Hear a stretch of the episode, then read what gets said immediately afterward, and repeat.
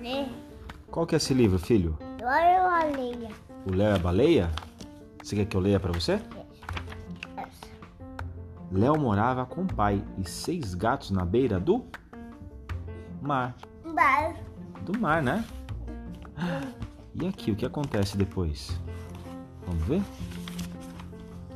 Todas as manhãs, seu pai saía bem cedo para um longo dia de trabalho em seu barco de pesca.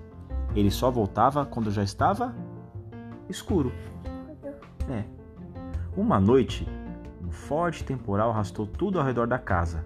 Na manhã seguinte, Léo saiu para ver o que tinha acontecido lá fora. Andando pela praia, ele avistou algo diferente. O que, que ele avistou, filho? Olha aqui, ó. Ao se aproximar, Léo de repente viu um filhote de baleia encalhado na areia. Léo não sabia o que fazer. Ele lembrou que as baleias não gostam de ficar muito tempo fora d'água. Tenho que agir depressa, pensou ele. E aí, Léo queria que a baleia se sentisse em casa. Ele contou algumas histórias sobre a vida na ilha. A baleia sabia ouvir muito bem.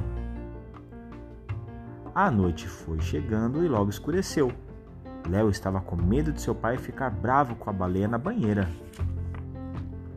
Durante algumas horas, Léo manteve o segredo bem guardado.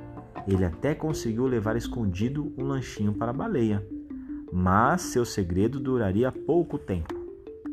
O pai de Léo não ficou bravo. Ele andava tão ocupado que nem tinha percebido que o filho se sentia sozinho.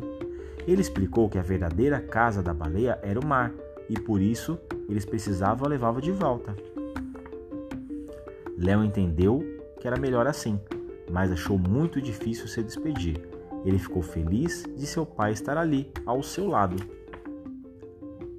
E Léo sempre se lembrava da baleia. Ele esperava um dia encontrar sua amiga outra vez.